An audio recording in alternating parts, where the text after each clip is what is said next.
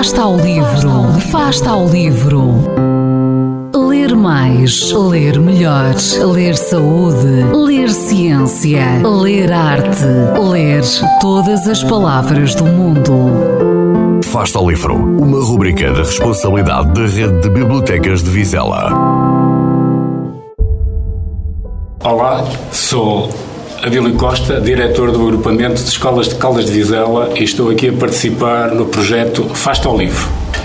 O livro que eu estou a recomendar chama-se A História de um Canalha e foi escrito pela jornalista espanhola Júlia Navarro. Retrata a vida de um relações públicas americano, sem escrúpulos, mentiroso, manipulador, traidor e destruidor de esperanças.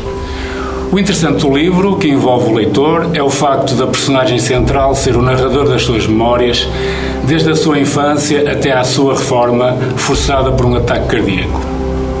Nos seus relatos, contrapõe as suas atitudes reais com as que hipoteticamente deveria ter tido. No entanto, nunca se revê no correto, mas no mais conveniente. O final do livro é surpreendente, mas não o divulgo para estimular a sua leitura. Boas leituras.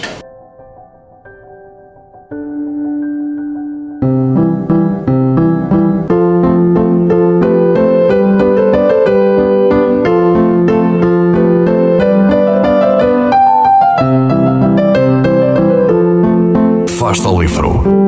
Quem lê nunca está só.